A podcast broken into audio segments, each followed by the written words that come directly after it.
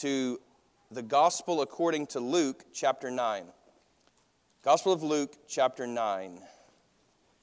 You've got a copy of Scripture there in front of you. If you're at home listening to this, uh, or, um, or somewhere else, maybe in a hotel room, um, go ahead and get a Bible. Look at it with me. Put eyes on this unbelievable story that we're going to see today. This being Transfiguration Sunday, you see that our uh, paraments are white today because of this event that happened in history that Peter, James, and John are going to witness. So, witness it with me today as we look here into God's Word, starting uh, with verse 28. Notice these words, and if you would, stand with me as our, as our custom for the gospel reading. Now, about eight days after these things, uh, or, or after these sayings, he took with him Peter and John and James and went up on the mountain to pray. And as he was praying, the appearance of his face was altered, and his clothing became dazzling white.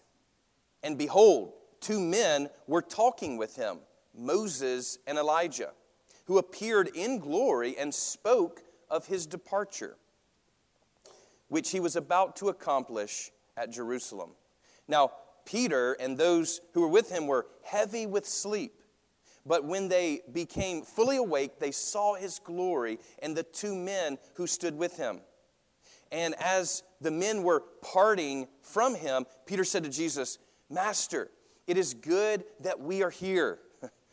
Let us make three tents one for you, and one for Moses, and one for Elijah, not knowing what he said. As he was saying these things, a cloud came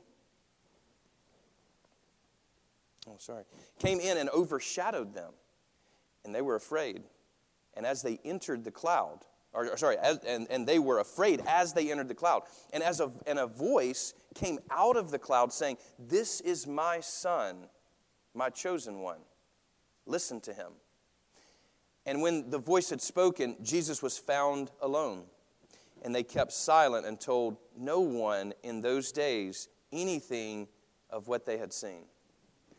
Lord Jesus, thank you for your word. Help us now as we look into your word that it might peer into our own hearts. By the power of your Spirit, we pray. Amen. You can be seated. You know, we began Epiphany, which can mean appearing or manifestation.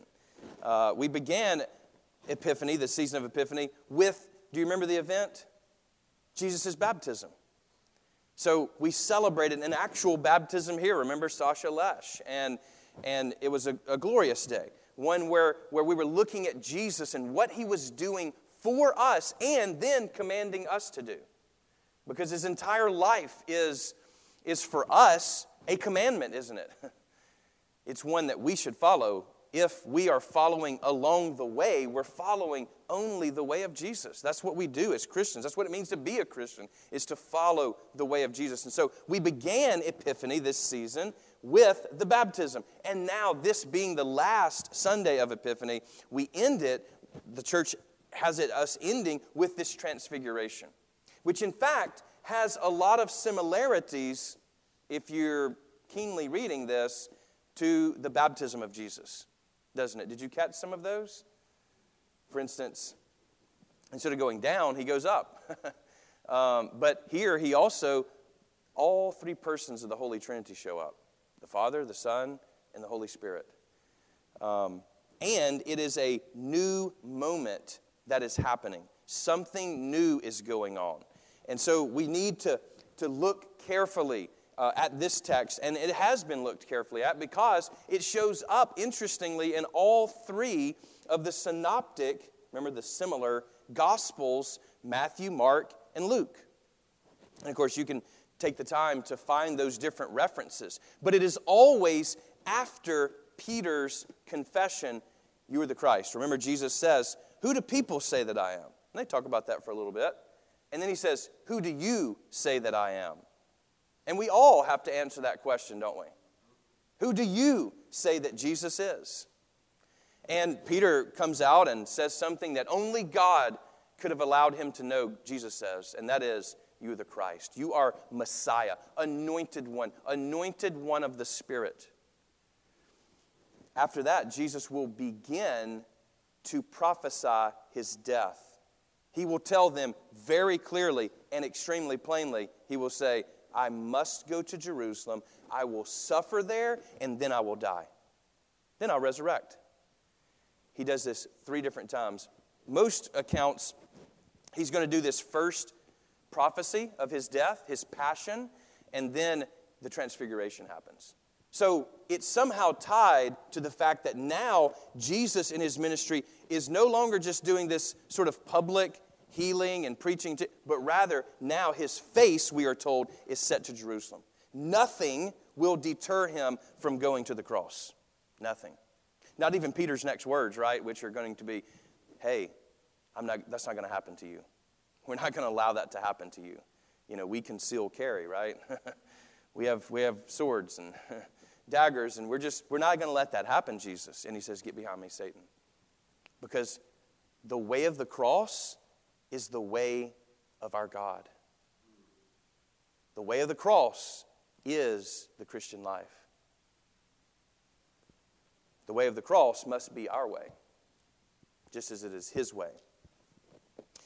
Now, you may, you may feel like, oh, well, goodness, I hate that, like, John, the Gospel of John, doesn't mention, you know, uh, transfiguration. I mean, that would have been nice if, if he would have just jumped in there. That way, that way we have four accounts of the, of the transfiguration. And I would, again, commend you to go and read each of these accounts today, this being Transfiguration Sunday. Um, but, but I would submit to you that John actually, in his very theologically symbolic way, because you remember, he, he does things like doesn't mention at the Last Supper, the Last Supper, but he still mentions it, sort of, right? He does this kind of thing. He doesn't mention the baptism directly, but he does mention it kind of theologically and symbolically. This it's just his way. He loves to do that. And if you've ever read the Gospel of John, you know this. You ought to know this at least. Hear these words and think of the transfiguration of Jesus because John is there at the scene. He's seeing it, he's hearing it. Here's what he says in John 1. Remember that beautiful intro to his gospel. In the beginning was the Word, all of that. Drop down a little bit. He says this, and the Word became flesh. The Logos, knowledge, became flesh. Reason became flesh. You know, by the way, that term logos again, right? That's where we get like biology, the logi part of biology is, is logos. It's reason, it's understanding. So, understanding, reason, logic. The reason behind all things became flesh. Notice his words next and dwelt among us. And we have seen his glory. glory as of the only Son from the Father full of grace and truth. Do you think John had the transfiguration in mind? Sure sounds like it, doesn't it? I mean, what other point do we see so clearly the heavens opened? Almost as if the transfiguration is this moment where, where accidentally, while Jesus is praying, did you notice that, that the transfiguration is brought about by going up on a mountain to pray? Did you catch that? Like prayer is not some side thing that we do, that we get around to when things go bad.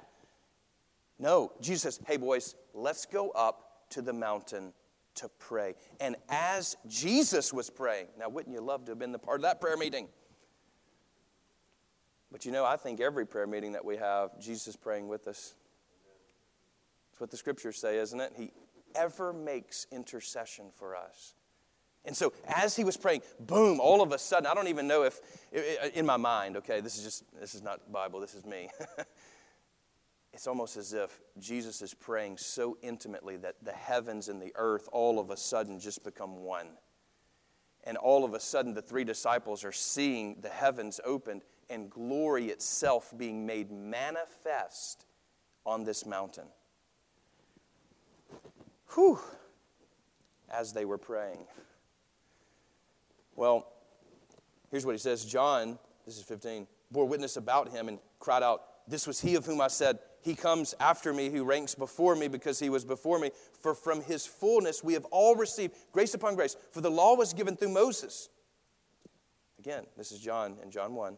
Grace and truth came through Jesus Christ. No one has ever seen God, the only God, who is at the Father's side. He has made him known. In other words, nobody's seen God until we have seen Jesus. And doesn't he mention really Elijah and Moses there? Because he's actually dealing with Elijah already through John the Baptist, remember? Because when they actually ask him later, what's going on with the whole Elijah first thing? He's going to show up. It's like, yeah, he's already shown up, which means he's the Messiah again. Well, the transfiguration of Jesus obviously being this momentous uh, event, what, is it, what does it show us, though? I mean, if we're looking here, what is Christ revealing here in his. Well, the first thing is light.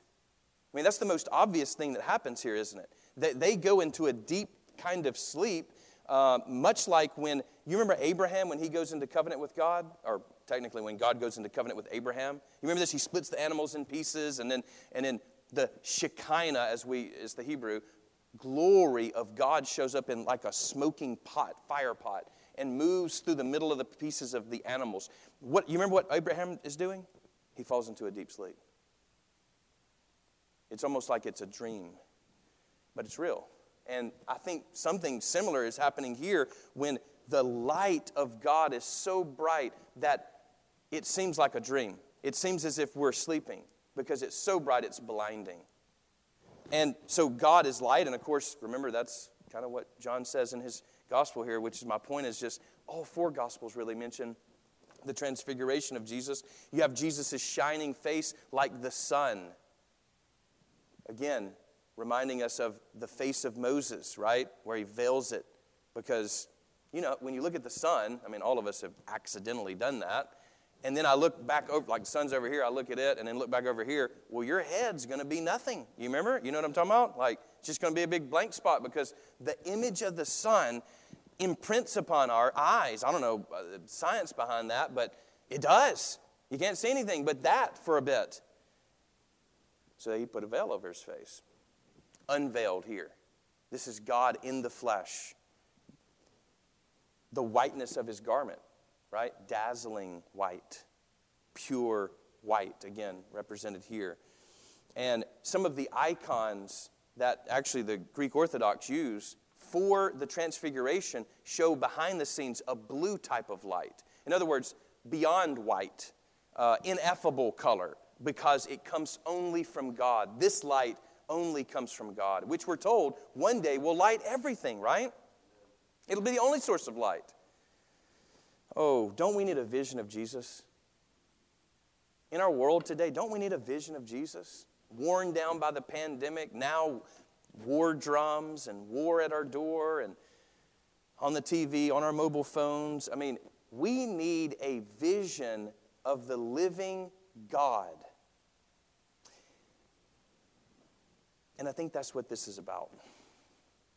The transfiguration, he invites them up on a mountain. And don't we have some mountaintop experiences in our life? We should, right? All of us should have some moments that help define who we are. In fact, if I were just to ask you about your life, you kind of, in your mind's eye, you look back and you can see the mountain peaks. You don't see everything, but you see like the highlights. I mean, you know, if I ask you about your life, I don't want to know every little thing. I'm wanting to really kind of the, the mountain peak experiences. Like, what, you know, why am I with Jessica? Well, I can bring you to that mountain. I can bring you that point. I can bring you to the very place where it happened. In my dad's house, as I was praying and striving, and I thought to myself, well, this is it. Like, this is going to happen. I was by myself praying. I'll never forget it. Went over and looked in a mirror, you know, and then boom, it was like the Lord said, Yeah, you can do this. And I said, Well, I can do this. Next thing I know, boom, I'm down on one knee, you know, doing the whole thing, right? Well, I can take you to that mountain, that momentous moment where this happened. In our walk with God, we should have mountaintop experiences. He will oftentimes invite us up just for a moment to see a little clearer. You know, because that's kind of the whole point with a mountain scene, isn't it? In the valley, you're limited in sight. But on a mountain, oh man, you see for days, right? You know, there's this company, Kavu, which means clear above visibility, unlimited. In other words, there's no obstructions now. You're up on top of the world and you can see as far as the eye can see. And you know, we need that kind of thing in our life, don't we? I mean, after waging war down in the valley, after climbing uphill or climbing down or going downhill. I mean, did you know that downhill is kind of just as bad as uphill when you're hiking? Do you know what I'm talking about? You're like, oh man, we're finally going downhill. It's like, well, that uses a whole other muscle group that's about to get uh, ripped up. It's both hard on both ways, uphill and downhill, in this journey. But the Lord gives us these moments. He invites us up to see something out in the future. And I think that's what's going on here with the transfiguration. The Lord is inviting Peter, James, and John to see something beyond what they can see a moment of glory. You know, tomorrow is 23 years from a mountaintop experience in my own life. February 28th happened in 1999 around 8:30 at night. And this is a moment that for me has defined my whole life. In other words, I stand before you today because of this mountaintop experience. And I would dare say that I can speak, I know, for my brother here who, who feels the same way about that night. And it has defined both of us because the Spirit was so heavy in this place at a youth retreat, uh, of all places, in a cafeteria, on the cafeteria floor. Everyone was down, and there was a heaviness in the room. So heavy that even if you wanted to stand up, you wouldn't be able to. Now, you don't have to believe me about this kind of experience because I know it firsthand. No one could stand up, and no one was standing up. And this is, it, was, it wasn't coordinated. It wasn't like everybody said, hey, everybody get on the ground here. and then there was a moment where it was like the wind blew, and then everybody jumps up and is shouting and joyful and loving. You know, inevitably at youth camps and movements of God in revivals, the first thing to always happen is love. It's always love. You just all of a sudden find a lot of love that you didn't have before that you do now. And you know, we need these defining moments. And I think this was a gift to Peter, James, and John that they then shared with us, right? And you know, our mountaintop experience can be a gift to others as well, to encourage them in the faith. Don't we need encouragement? I know I do. Let's keep going fighting the good fight is hard. Well, we see God as light. We also see that the Father bears witness to his Son from heaven. This is my beloved Son. Now, this is not the first time he said this, right? At the baptism, he says this exact thing, doesn't he? So the cloud moves in, which is the Holy Spirit. So the cloud represents the pillar of cloud in the Old Testament. Remember? And you know, the thing about like being in a dense cloud is you can't see anything else. And I think that's kind of the point, isn't it? When God moves in close, you can't see anything else. Remember what Paul just said in that scripture uh, memory verse? Think on these things that are good and pure. And when you're thinking about God, when God is so clouding your life, that's all you can think about. But is that what we think about? Or do we let the things of this world cloud our judgment? Sadden our hearts? Someone prayed a moment ago. I think it was Bob in our, in our prayer time before service. There's a lot to worry about, but Jesus commands that we don't worry. Instead, what do we do? Pray. We pray. Now, that seems like weakness. When an army's rolling in, when social media's rolling in on us, when bad things are happening, or a pen. But listen, friends, I get it. I, I feel all those things. Totally aware of it like you are. we're commanded not to worry. Not to be anxious, but to pray in all things. Does that look like your week? Is that how your week panned out? Or did you fly off the handle? Do we freak out? We're supposed to pray. This happens. Clarity of vision happens when we pray.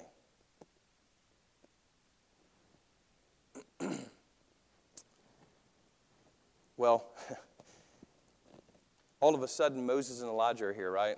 Which is so interesting, isn't it? I mean, here, here's two, and, and, I mean, we look, we wrestled with this at our um, at our small group, you know, because I always kind of do some prep. If I'm preaching, I'm like, all right, let's do this. Y'all help me understand this passage, right? At, at my small group for lunch on Wednesdays at 11:30, you're invited. Um, and so we wrestled with this, and, and it's like, why Moses and Elijah? You know, like, what's, did they get the, we kind of came up with this, like, did they get the VIP card, you know, like to go behind the scenes and meet, meet with the, the man himself, whereas the others didn't? Like, what about Moses and Elijah? And it's interesting, I kind of gone, gone back, guys, since that point, and, and it seems as if Moses represents the law, of course, right? So he's given the law. By the way, on a mountain, you remember this? So, also on a mountain, he's given the law. That's where his face starts to shine. But he also represents those who have died, the church says. He represents all those who are dead in Christ, meaning asleep in Christ, right? They've gone, they've departed. Whereas Elijah represents the prophets, who, by the way, remember, Elijah, when he runs away, do you remember this? When he gets discouraged, where does he go? Mount Sinai. He goes back to where God had spoken. You know, that's kind of maybe a playbook for us. When you don't know what to do, go back to where God has spoken. Go back to the Word. Go back to prayer.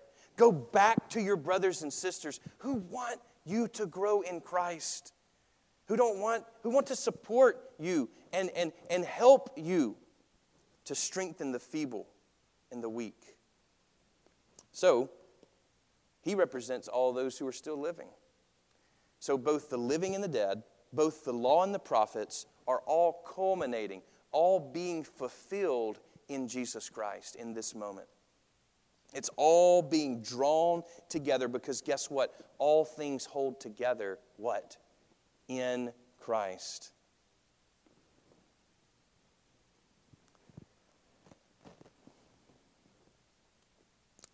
We also see very clearly here in the Transfiguration the Holy Trinity God Himself, the Father speaking from heaven, and the pillar of cloud. Whereas before we get the dove, now we get the cloud.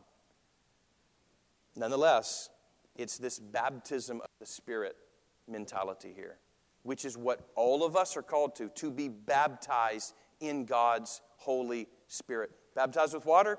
Absolutely. But also baptized with the Holy Spirit. So, what kind of mountaintop experiences could you share this week with someone? There's a lot of people that are depressed. There's a lot of people that are hurting. There's a lot of people worried. Don't you think, looking back at God's faithfulness in your own life, do you know His faithfulness?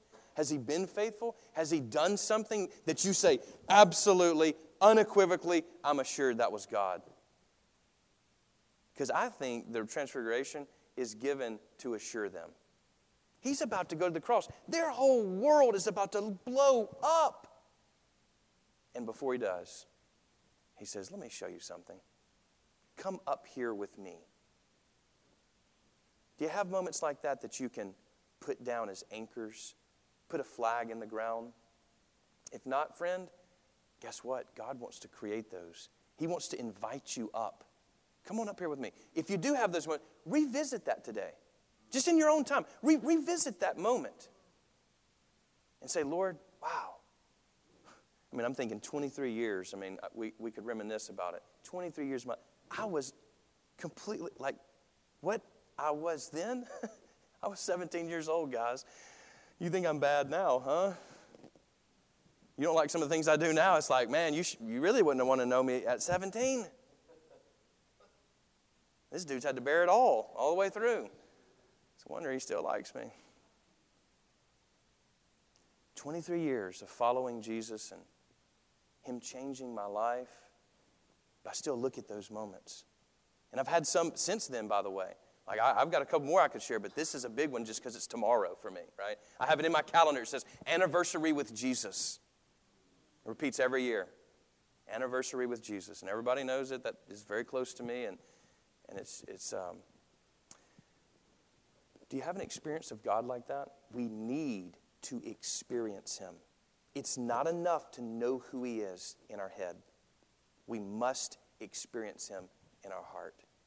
And that day, and since that time, my heart has grown for Him.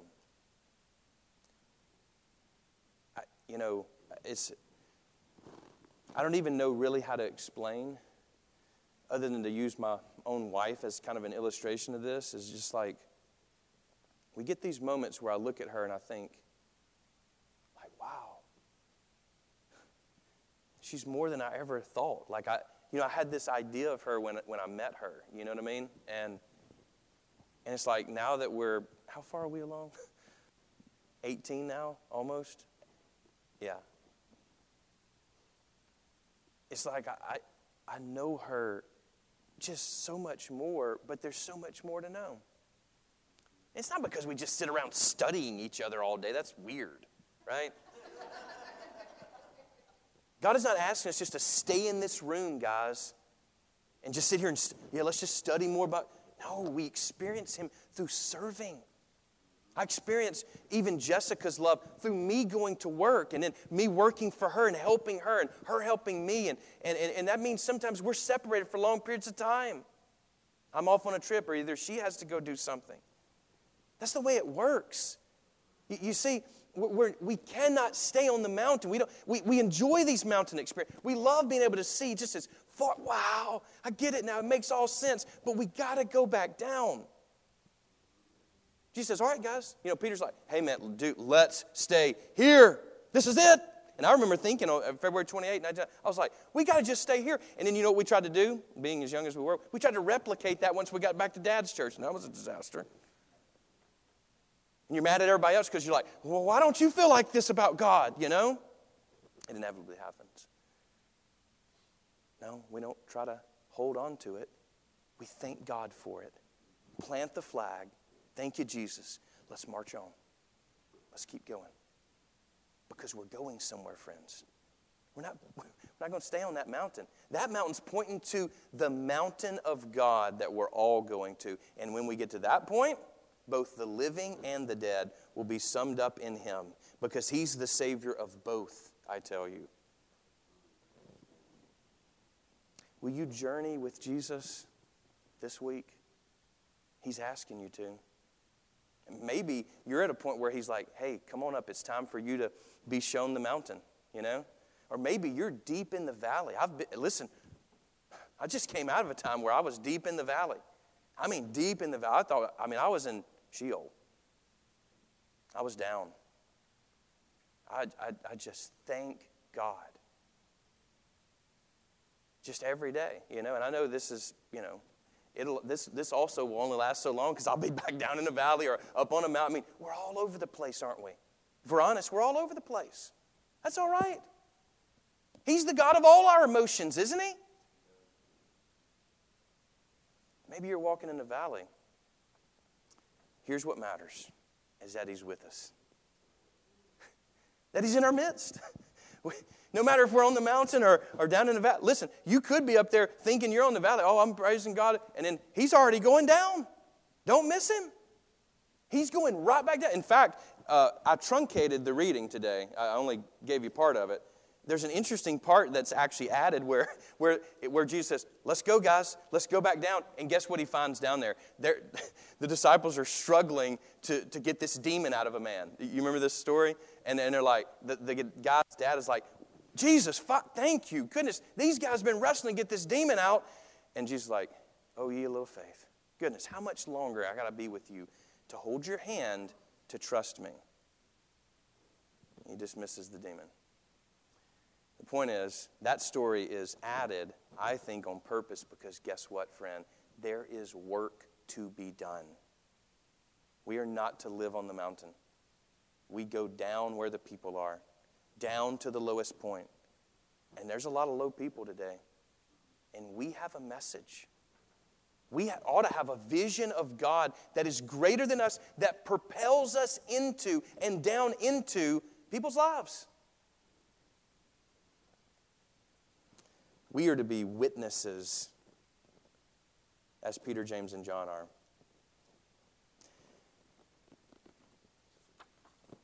You know, Paul, uh, St. Paul, that is, um, in 2 Corinthians, we read it already, but now let's revisit it in light of the Transfiguration, real quick. Since then, we have such a hope. We act with great boldness, not like Moses, who put a veil over his face to keep the people from gazing. At the end of the glory that was being set aside. He goes on to say, Therefore, since it is, God's, it is by God's mercy, we are to engage in ministry. This is language here. Engage in ministry. To not lose heart. And then guess what? To renounce shameful things. Now, here we are. We, have we've, we've, we've done the whole epiphany thing, right? We've carried you through a whole manifest sermon series. We started with the baptism, ending with the transfiguration, and Paul's words to us as we move toward Ash Wednesday, which will be this Wednesday, is this renounce the shameful things because we have seen the Lord. Uh, if you've seen the Lord, you know that the things of this word world don't even pale in comparison. You see, it's not, Bruce has been reminding me of this, it's not about just giving up things, but seeking what is higher and better. It's not that all those things are bad. Eating's great. I love eating. But you know what? Some of us need to pull back, not because we're overweight, but because there's something better. If you're doing a Lenten fast because you're trying to lose weight, you got it wrong. We're giving up food at times, we're giving up entertainment, we're giving up our normalcy for a period of time 40 days, in fact because there's something greater. Because we've seen something greater and we're not going to forget about it. I mean, this was the whole purpose of tabernacles, right? The Feast of Tabernacles. We're going to go ahead and live in a tent even though I got a nice house, I'm going to live outside for a little bit to remember. And don't we need to remember? I want to say this lastly about the transfiguration. When the Father speaks, he, he adds something here, and that is listen to him. Did you catch that? This is my son. Listen to him. Now, Interestingly, Peter's sitting there saying, Hey, we should build it. And he says it as he is saying that. So he's correcting Peter. Poor Peter, you know. But we're Peter in a lot of ways, aren't we? We misunderstand. We misunderstand. That's all right. God just moves on through, helping us along, teaching us his ways, but he says, listen to him. Why? Because this is the new Sinai. You know, Luke starts off this passage with a new creation by saying, on the eighth day, he brought them up. Remember, I told you that eighth day thing? Seven days is a complete week, right? What does the eighth day mean? Oh, it means it's a new week. It's a Sunday. It's today.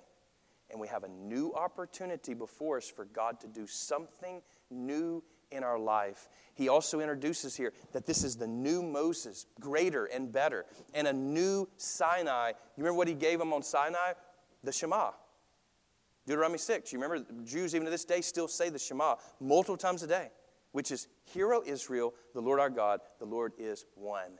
You shall love the Lord your God with all your, remember this, right? That's the Shema. Why is it called the Shema? Because Shema is Hebrew. It's a, it's a, it's a Hebrew word meaning hear, listen. That's what it means. And he begins, Hear, O Israel, listen, O Israel. Now, this is not just a passive listening, like, oh, yeah, I heard you. Like I've said before, it's more like the thing with when I was a kid, daddy would say, Hey, uh, clean your room. And I'd be up there playing my Nintendo, you know. I'd be like, gotcha, I hear you. Three hours later, the room is not clean. I told you to clean your room. Did you not what? Hear me? What do we mean by that? We mean obey. Did you not hear me? Because if you heard me, you would obey. You would obey. Do you hear the voice of Jesus in your life? Are you obeying his voice? Listen to him. You know, with all that's going on in the world, we need hope. Faith, most of us have faith in this room. Love, well, we're all working at it, right? He's filling us, we're using it. That's the way it works. Hope is something that is hard to get, especially when things are bad, isn't it? Can I say that things are bad? like for our time, things are bad. Things are bad. It's not good. I could bore you with a bunch of statistics right now, but the decline of the church, war, the twisting of the Word of God. There's all kind of things that are just really bad. Pandemic, not to even mention the pandemic. You know, there's this painting that I, that I got, and Matt Friedman was the impetus of this, but in the painting it shows this, this woman, and she's blindfolded, which when you're hopeless, you know, you can't see anything. Everybody else can see what's good in your life, but you can't. You ever been there? They're trying to say, hey, you got this going on for you that's good, and you can't see it. Not when you're hopeless. She's blindfolded, and she's got a lyre, which is like a harp. There's only one string on it, and it's dark behind her. It's just a dreary sort of painting. But the title of the painting is actually called Hope because she does have one string left. And then if you look real close at the painting, there's, there's a star in the night sky. And it just always reminds me of the hope. And I've shared it before, but it reminds me of hope because there's still light shining, friend. The light still shines in the darkness, and the darkness will never comprehend it. But we are holders of the light. And we all even if we just have one string, are going to do our best. We at this church are going to do our best with whatever God gives us to continue playing until we just can't anymore. He's among us. He's calling you. He's calling me. And He's calling us to be faithful, to lift up the brokenhearted. There's work to be done. Will you do it this week? I pray you will in the name of the Father, Son, and Holy Spirit. Amen.